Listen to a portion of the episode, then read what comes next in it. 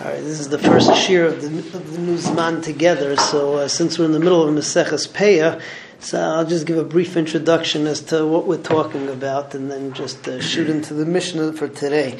Uh, the mitzvah of Peah is from last week's parsha or uh, this week's parsha, depending on whether you're in Chutz La'aretz or uh, Eretz Yisrael.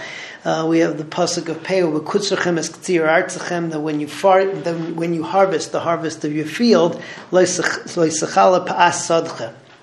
You're not supposed to finish off the uh, edge, the corner of your field. You're supposed to leave the edge of the corner of the aniyim. Some of the halachas which we uh, learned up until this point is that uh, me'ikar adin peya can be a kol shehu. Um, however, the Rabbanim were mitakim that it should be one sixtieth, and various halachas as to how to divide the, the and uh, different things that we've been learning up until this point. Um, Mishnah Dalid in Perak Dalid deals with the what is mistama takana derabanan that since the idea of bekutzrechem es ktsir artzachem is you're supposed to leave the peya bekama, you're supposed to leave it in the ground, and naturally the aniyim are going to come and uh, fight over who's going to get the produce, so it can get dangerous. So the Chachamim were metaken that there are certain types of tools that you can't use. You can't use a sickle, you know, like the Grim Reaper, right? You can't use that.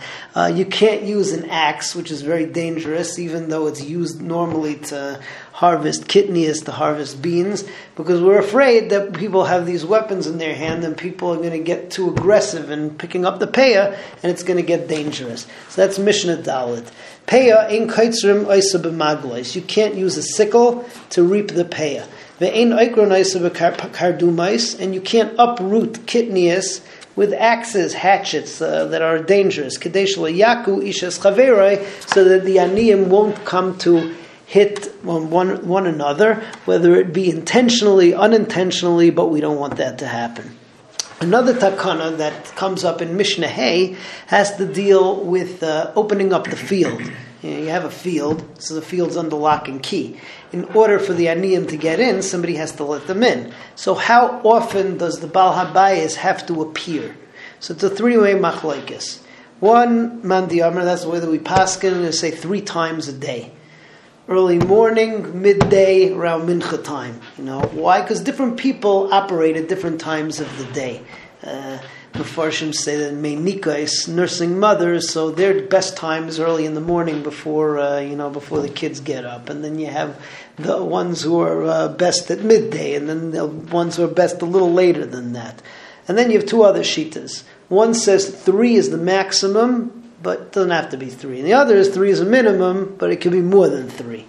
Uh, last thing is we have a story of uh, people in a place called Beis Nomer who were very, very makbid with Peah, and they actually made Peah available as they reaped the field. And what they used to do was that they used to do one row of the field at a time, and they would, they would uh, cut by rope, yeah, they would rope it off, they would cut along the rope, and at the end of the rope, that would be the edge of the field. So that the aniyim could actually come at the end of every row before the field was finished up, and they knew what they were going to get, and therefore they were able to get their payah many times as he went through the field. So that's Mishnah Hay.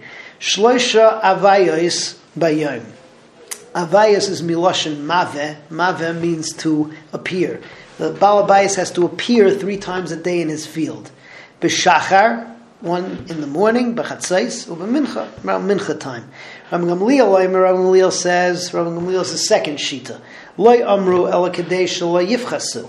Uh, we said three times a day that that is the minimum, but more, you can have more. Rabbi Akiva, loy amru el loy yisifu.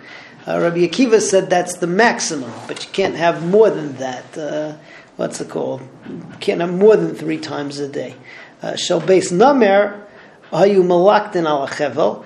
And we told a story about this place, Beis namer, that they used to uh, they used to gather in or really cut their wheat along a, a row, a strip which was roped off. V'naisnim peya mikol oman v'oman, and they would give peya from each end of the row, so that the aniyim would be able to take, and they were able to take peya many times during the day, and that's that was considered to be amidas chasidus the psak is it's three times a day the Balabais has to come in and uh, That's what's it called? That, that's the uh, that's the mechayiv. Okay. What's the pshat that that you can't